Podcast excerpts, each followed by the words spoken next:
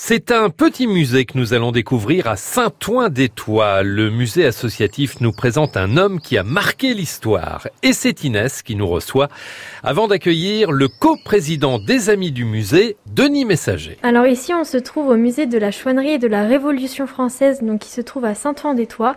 Et donc c'est un musée qui se concentre sur l'histoire de la chouannerie, donc de Jean Chouan, et aussi de la Révolution française. Alors expliquez-moi, quel est le rapport entre euh, Jean Chouan et, la commune Saint-Ouen-des-Tois c'est que la famille Cotreau, donc euh, les, parents de Jean Chouan, tous ses frères et sœurs, ont vécu dans cette maison pendant près d'un siècle. Et là, on se dirige vers la véritable maison de Jean Chouan. On va la découvrir en fait euh, telle qu'elle était à l'époque où il vivait. C'est ça, puisqu'elle a été rachetée par la commune de Saint-Ouen-des-Tois en 1988 restaurée par Jacques Boufflet et remise dans l'état justement à partir des archives, dans l'état où l'était au moment de, où la famille Cotreau y a vécu. On va pénétrer, je vous en prie. On découvre en fait euh, bah, la pièce principale finalement de, de, de, la maison.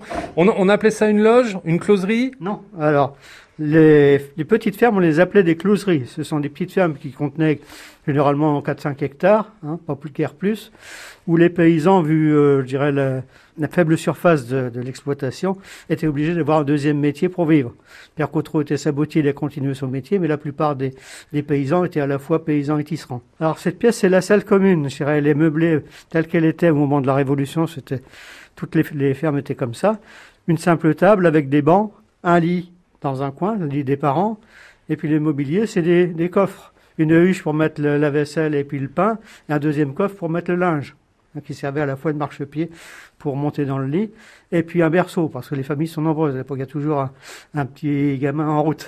On peut remarquer que le lit, euh, bah, je ne tiens pas allongé, hein, mais on ne dormait pas allongé. On ne dormait pas allongé parce que les, deux raisons. La première, c'est que les gens étaient superstitieux que la position allongée, c'est la position des morts.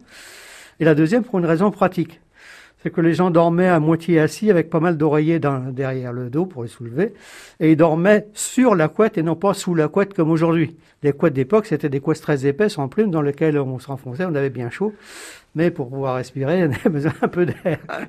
Donc on était relevé avec des, oreillers derrière. À côté de la pièce, c'est ce qu'on appelait à l'époque la chambre froide, tout simplement parce qu'il n'y avait pas de cheminée. Ouais. c'était là où couchaient les enfants, notre seul matériel, et puis euh, le reste, c'était les tables. Dans les tables, quelques vaches. Hein et puis donc le matériel agricole, et puis bah, un peu de paille euh, pour loger le domestique éventuellement.